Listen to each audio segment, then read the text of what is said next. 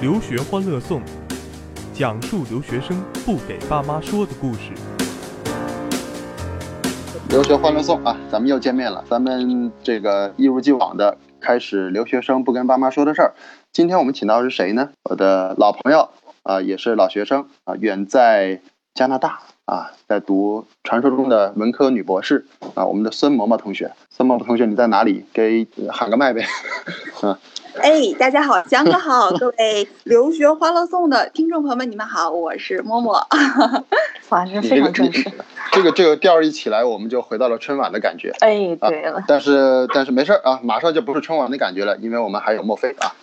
大家好，好久不见。哎，你你的你的笑声一来，我就知道这个咱们还是回到了原来的调性。OK，今天呢，请到了两位美女啊，两位集美貌、才华、脑洞。逗逼于一身的两位美女，我觉得。我负责美貌，嗯。呃，你 哎呀。好，那逗逼留给我，我勇勇敢的承担起来了。啊，孙萌萌呢，她是有一个基本的轨迹，什么呢？就是先最开始在沈阳，然后呢跑到美国，美国的那个大学呢还有点名气啊，宾夕法尼亚大学，又从宾夕法尼亚大学毕业。然后又去到了加拿大，现在加拿大哪所大学？呃，我现在的地理地理坐标在加拿大的西海岸，然后呢在温哥华，所以我就是在俗称这个由号号称是的 University of a Billion Chinese（UBC），呃，也是不列颠哥伦比亚大学，嗯。Billion Chinese 啊，这个名字真的是这么叫的吗？呃，前一段时间特别逗，就是呃，之前一直坊间传说的就是这样，Billion Chinese。其实主要原因就是说，这个温哥华这个地方吧，呃，景色宜人，然后呢非常宜居，再加上呢，这个从整个北美大陆纵观来讲呢，算是与离祖国大陆最近的一个地方，所以说很多这个华人的富豪啊，也是在在这地方落脚。嗯，不只是富豪了，还是富豪的小老婆们啊，或者是啊，各种省略号，反正呢，就造成了我们这有一个庞大的固定的移民团体是来自于我们祖国大陆的，所以我觉着这个我们 UBC 也是借了这个光，所以呢，以及一直房间有这么一个芳名在在流传。我听说好像是在温哥华生活是不需要会英语的，是吗？就是可以维持正常生活。对对，大家说来温哥华不需要学英语，但是你只要会说汉语、普通话或者是粤语，你基本。马上就走不丢了。哎，我是你说到温哥华，我是想起来之前好像另一个。啊，比咱们节目稍微不那么知名的一个节目叫《小松奇谈 》，这是什么？小小小松奇谈里面好像说过，说温哥华的厨子，粤菜厨子是全世界最好的粤菜厨子，这是什么道理？有吗？求找孙卓求证一下，找找某某求证一下。这这只能导播求证了，我希望是真的，不过这个我实在是没有没有发言权，因为我也是东东北人嘛。就那这边温哥华的中餐馆做的好吃吗？总体来讲还是不错的，就基本上不会让你觉得有任何的这个。呃，这么说吧，来了温哥华之后，你应该不太会想家，因为基本上出国留学在外嘛，只要只要这个嘴上的事情解决了，其实其他的事情都好说。嗯，想家主要想的也是家里边的味道，但是你基本上来了温哥华之后是不会很想家的。嗯，所以也能吃吃的就是胃口能够很就舌尖能很好的被满足。对，从一个侧面吧，也能体现出这个这边的伙食水平。你这个太机智了啊！就是因为你之前在在美国嘛，现在又跑到加拿大。尤其是你看，你你离开了美，从离开了美国来到加拿大之后，美国这边就最近反正新总统也上台了，是吧？重大变故，对对啊，那上了台之后，我都开始怀疑这个这个美国的留学行业何去何从了。该转行了，我们。你你你作为一个距离还比较近的吃瓜群众，不叫吃瓜群众啊，幸灾乐祸的幸灾乐祸的群众，你怎么看待当时的这个明智的？算是明智的一个选择吗？哎，说说说起这是个明智的选择，说起来我也比较心虚。其实，其实作为一个文科小女子嘛，我也不是那么的这个心怀天下。当初也并没有说多么的机智的就把握到了现在这个这个当今时时事政政治的这样的一个脉搏。其实相反，当时我嗯在费城毕业了之后呢，其实我还有一个额外的轨迹，就是我去投奔我们家土木哥了，就是我男朋友。嗯，画外音，对，画外音，土木哥加一个角色在这里。嗯，他其实到现在为止一直在俄亥俄州立，也就是在哥伦布，嗯，从事。现在还在吗？依然还还在吗？依然还在。是异地恋变成跨国恋的意思吗？这个是对，哦是，跨国恋的跨国恋国恋，哇塞！对对对，所以其实我当时的一个目标呢，就是说，嗯，想跟我男朋友两个人在搁村儿就过一个这个一猫一狗一世界的日子，我觉得也挺好的，对吧？所以当时想到申博士的时候，其实我主攻的目标是呃 OSU，就是俄亥俄州立大学。然后呢，当时我我我们家高瞻远瞩的土木哥就提了一句说：“你既然试了这么多学校，为什么不试一试加拿大的学校呢？”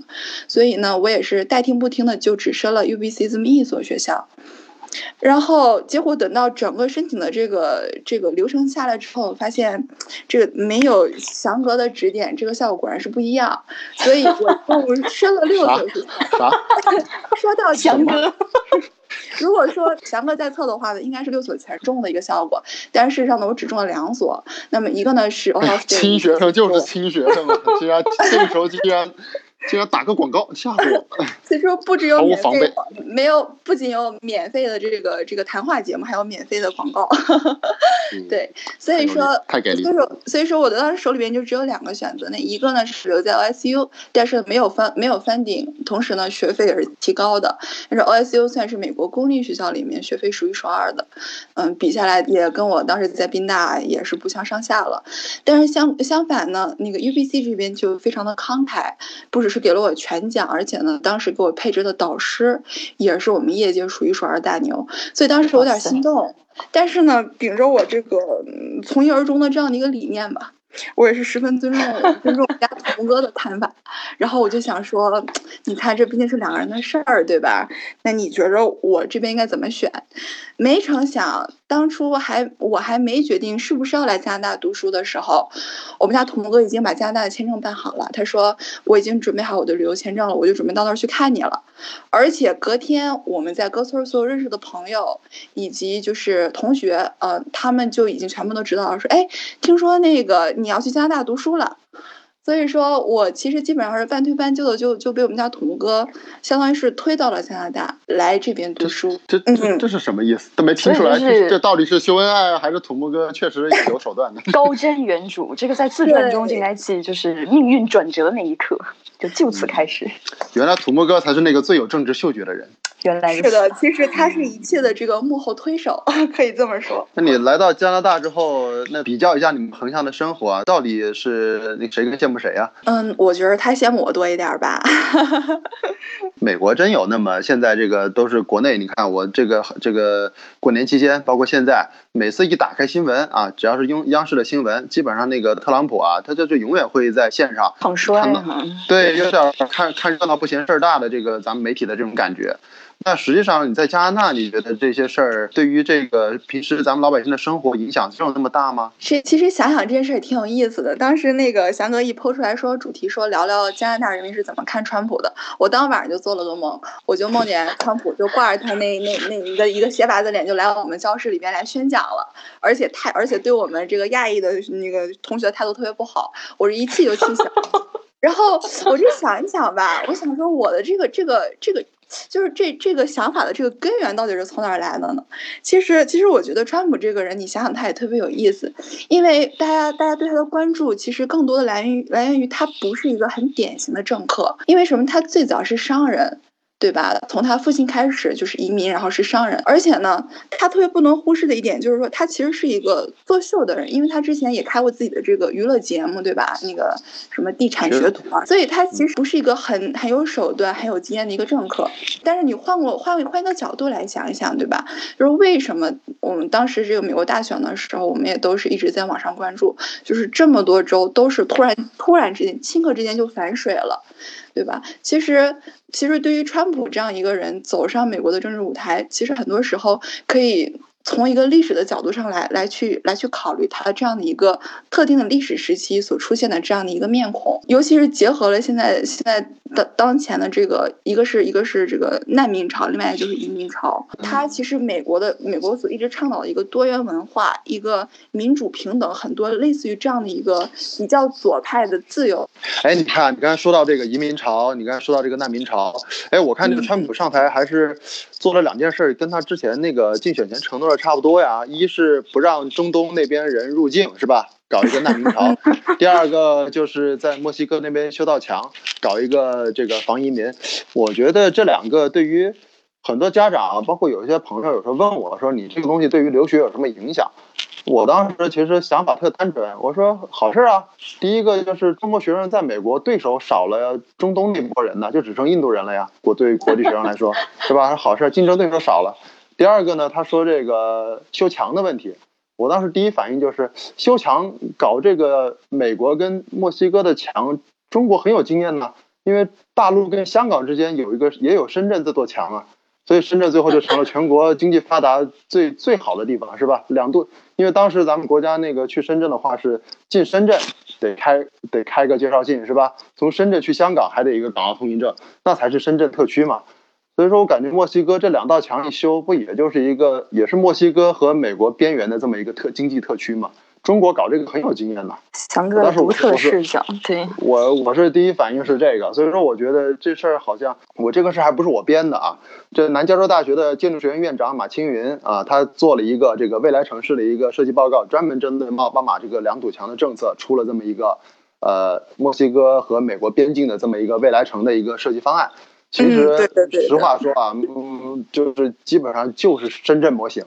啊，我觉得挺有意思啊！我觉得这从这个角度来讲的话，真正对于华人好像影响不是特别大，想象的那么大，对吧？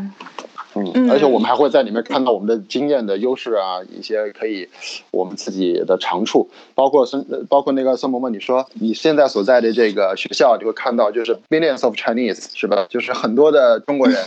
其实现在在美国相对来讲，经济美国和加拿大只要是大城市。只要是相对的这个比较宜居的比较好的城市，你会发现，无论是中国学生还是中国移民，都应该是一个不小的一个人占一个不小的人口比例的。而且而且说实话，越来越多的中国人的比例，越说明这个地方的经济。比较稳定，或者是比较有发展，是这样的吗？对的，对的。嗯，其实其实最早的时候，我印象特别深。我当时上本科的时候呢，那个就有两个从美国来的外教，然后他们也是教育啊，或者是对这个哪怕是国内的这个经济政策，其实蛮有自己的见解。当时呢，那老爷就曾经说过一句话，他说：“我送我的孙子和孙女去上学，呃，我们肯定是不去公立的学校，我们要去送私立的学校。那怎么来评判这个私立学校的教学质量的好坏呢？要看他亚裔学生的那个比例。那这里面亚裔学生的比，尤其是中国的学生比例越高，那就说明这个学校教学的质量越好。其实这么这么懂，对，咱刚刚才说的也没错。呃，很多人都是都说啊，说什么这儿这儿华人这么多，是中国人这么多，但是呢，他的确也是评判。”一个地方，这个地区经济发展以及宜居程宜居宜居程度的这样的一个特别特别稳定的指标。原来如此，就是美国人会，就是北美的那些人，他会看一个大学的教学质量，会看亚裔学生、中国学生多，就就会觉得这个亚这个教学质量。会是更有保障的啊！太神奇了。对对对，其实其实我觉得美国，嗯，它可能两种不同的这样的舆论，比如说在社会稍微偏下层一点的，比如说 working class 这样阶级的人，他可能会极端的仇视移民，极端的仇视就是比如说呃亚裔或者甚至是中国人，因为其实在美国一直有一个说法叫 m 呃 model minority。就是说呢，模范的少数裔，其实这个专指的就是亚裔的学生，因为亚裔的学生，呃，他的家里边有这样的对于教育重视的传统，那他们呢又又很积极上进，那智商呢似乎也是 传呃平均平均平均来讲又又又要更高出来一些，社会的基石的感觉啊，对对对，那么好吗？你你这么说，你这么说，我想到一个未一个图画，就是也许未来北美洲也是华人的，我我感觉就是优秀的优秀的，其实优秀的华。华人他们把，包括在温哥华，你也看到很多的优秀的华人，不管是有钱的，是吧，还是有所权利的，或者说有文化的、有知识的，都会在一个相应大城市，这样华人能够比较集中。啊，在中国可能就是像深圳、上海，但在国外的话，可能就是像是加州啊，包括温哥华或者是纽约这样的地方，那它都会有一个自己的一个比较好的生态圈。那你的土木哥呢？他在那个俄亥俄的那个哥伦布的话。是不是就会感觉这种国际化的感觉就会弱一些嘛？这个其实还挺明显的，嗯，因为呃，哥伦布跟费城相比的话，呃，费城相比还是一个比较现代化一点，可能跟国内一些大城市的这个发展的模式还是比较相近的。比如它市中心，有购物广场，然后呢，你你也能吃到那个什么早茶呀、什么中中餐之类的。但是哥伦布，哥伦布可能就相比更像是类似于，比如说密歇根州立这这种稍微。嗯，乡镇一点，对对对，所以大家一般都说搁村儿嘛，就是这样的一个状态。那相对来讲，嗯，我在那儿待了大概有一年的时间，加上工作和申请待在一起，这样，所以说我觉得其实绝大部分的比例还都是中产的美国白人。意大利的学生会占一定的比例，但是它绝对还是是绝对的少数裔的这样的一个状态。选择以后，如果说有以后的我们的那个要留学的朋友们选择，嗯，留学的这个这个地理位置啊，包括学校，其实这也都是一个需要真的是需要考虑在内的因素。咱们先进段广告啊。大胆女子，你这两年在海外搞了啥子？带的我已经全都听说了。哦，我的天哪！我亲爱的父亲，你怎么会知道这些事情呢？我是特意没告诉您和妈妈的，怕你们知道了事情的真相之后一时会接受不了。哦，我的天哪，这真是太让人担心了。但是国外的生活成本确实是很高啊，我也是不得不利用一些学习时间去打工挣钱的。父亲，这些事情你可千万不要告诉妈妈呀，妈妈知道了会生气的。你是从哪儿听说这些事儿的？多亏了留学欢乐颂，讲述的都是你平时不跟哥老子说的事情。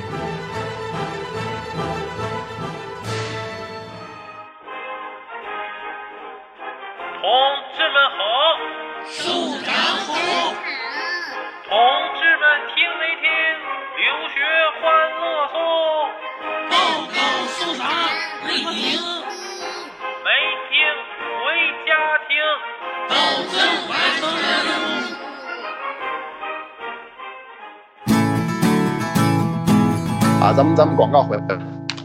哎，宋某某，就是你看啊，这个你有一个其实很多学生都不具备的一个身份，很多的家庭也无法想象一个身份啊，你是这个名校的文科女博士，博士多。女博士呢，相对来讲就有这个不了解的不了解的人可能就会有一些想象。然后呢，文科女博士呢，似乎在很多人的圈子里面能遇这一辈子能遇到的几率就更少了。我好像就认识你一个啊某某，啊有幸我就认识你。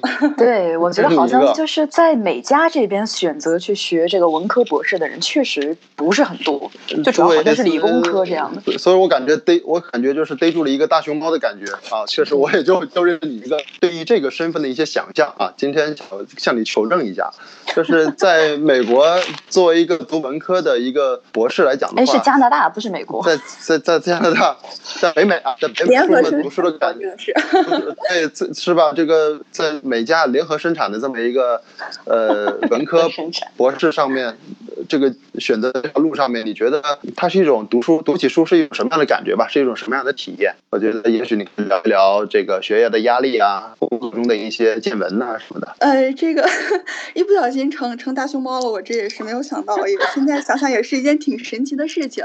其实说白了，也都是自 呃，就是一步一步走出来。现在想想，也都是一件比较顺理成章的事情吧。就没想到，嗯，对于女博士这件事情，现在已经有点这个妖魔化的趋势了。不过，呃、你有我土木哥呀？对我这对我还是正常妹子一一枚啊，同样是拥有感情生活的，然后呢，也拥有自己相对正常的生活。其实我觉着，因为我不太了解读理工科哈、呃，读文科来讲呢，有有这么几大主要的特点啊。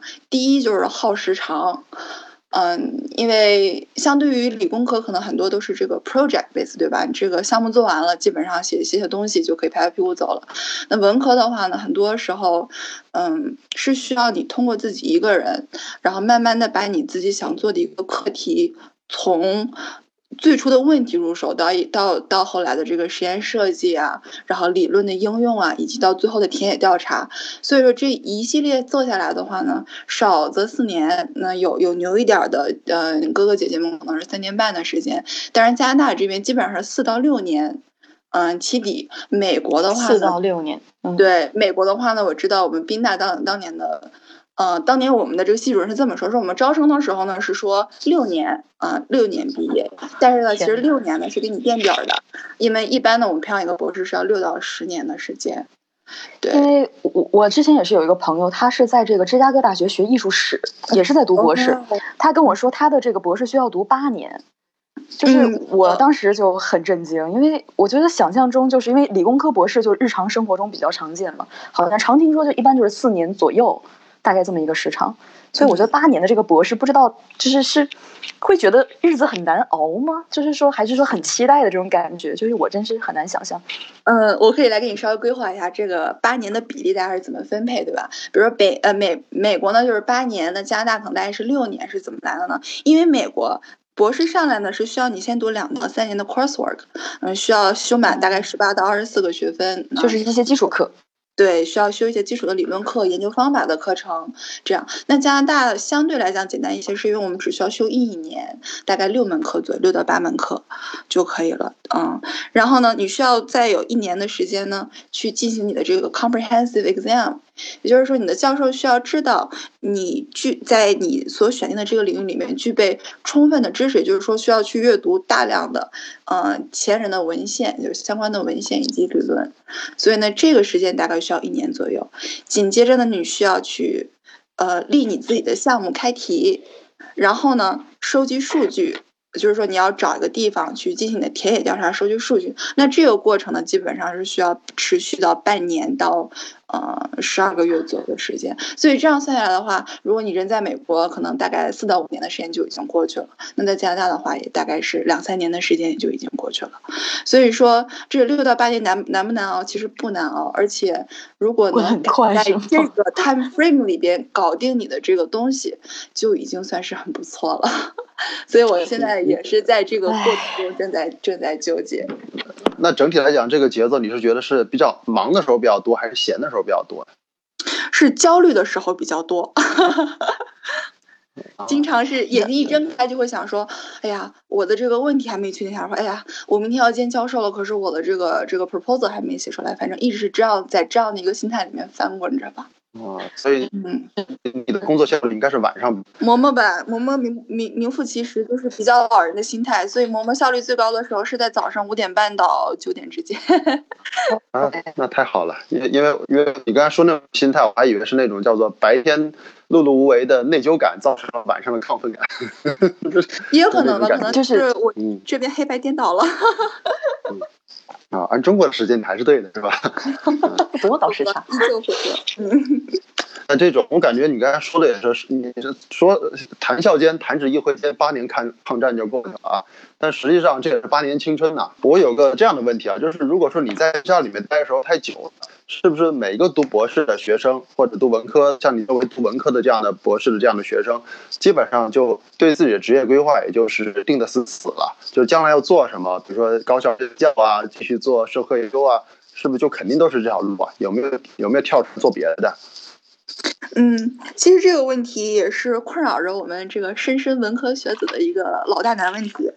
嗯，因为说白了，这个其实大家一开始进入到研究生院去选择读博士的时候，多半都是怀揣了一个对于学术殿堂无限无限向往的这样的一颗心，所以呢，觉得自己。投已经是作为一个以一个学者的姿态投身到，比如说这个教育行业里面，总觉得自己是做了一件比较高大上的事情。但是呢，但是话又说回来，大家也都是这个柴米油盐。说白了呢，每做一件事情到最后也都是都会会回归到一个求生的手段。所以可能很多人在读到一半的时候会意识到，就是说等到毕业的时候，每年一个学校就是出产大概八到十个博士，对吧？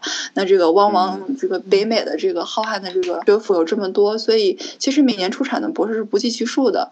那高校的这个教职又是一个萝卜一个坑，你总总是要等到有人老去了，或者有人不干了，或者是呢又碰巧有新的这个嗯院系啊，或者是方向开设了，那可能才会轮到我们。所以我听到特别有趣的一件事，就是我的一个朋友，他呢他是在我们学校读硕士，但他的导师是做教育史研究的，其实是比较生僻的一个一个学科。那他是在加拿大当年东部的一个稍微不是特别知名的一个大学，所以呢，这个这个这个教授当年年轻的时候也是比较有规划的，因为想要挣钱养家嘛，所以他在读博士的同时又修了一个教育学本科的学位。因为我们知道，在加拿大，如果说你想拿到教师的资格，你是需要有一个就是 Bachelor of Education 的这样的一个学位才可以的。所以相当于他就必须有本科学历，嗯、有博士的这个教育学也不行吗？就还是要再有一个本科的。对，这是就很不一样。因为如果是做博士的话，很多是做理论研究，但是你如果真的是想去中小学做一个 certified teacher 的话，它更多的是你的这个实践的能力。对，所以这个老师他就做了两手准备。嗯，当然了，他比较幸运嘛，他毕业了之后，最后谋到了我们学校的教职。但是这也是反映出了很多大家普遍的心理，就是说读到最后越读越泄气，发现我就是读成了又能怎么样呢？这里面说白了，你申请博士的时候就是一个百里挑一的过程，那等到最后大家又是挤破了头走同样的一个独木桥去申请教职，对。而且呢，你再往后一步想呢，我记得当时特别逗，就是我们同一届的七个博士生动不动就聚在一起吃饭，说白了就是互相排解一下心里面的这个忧思嘛，相当于是一个互助互助小组的这个这个这个。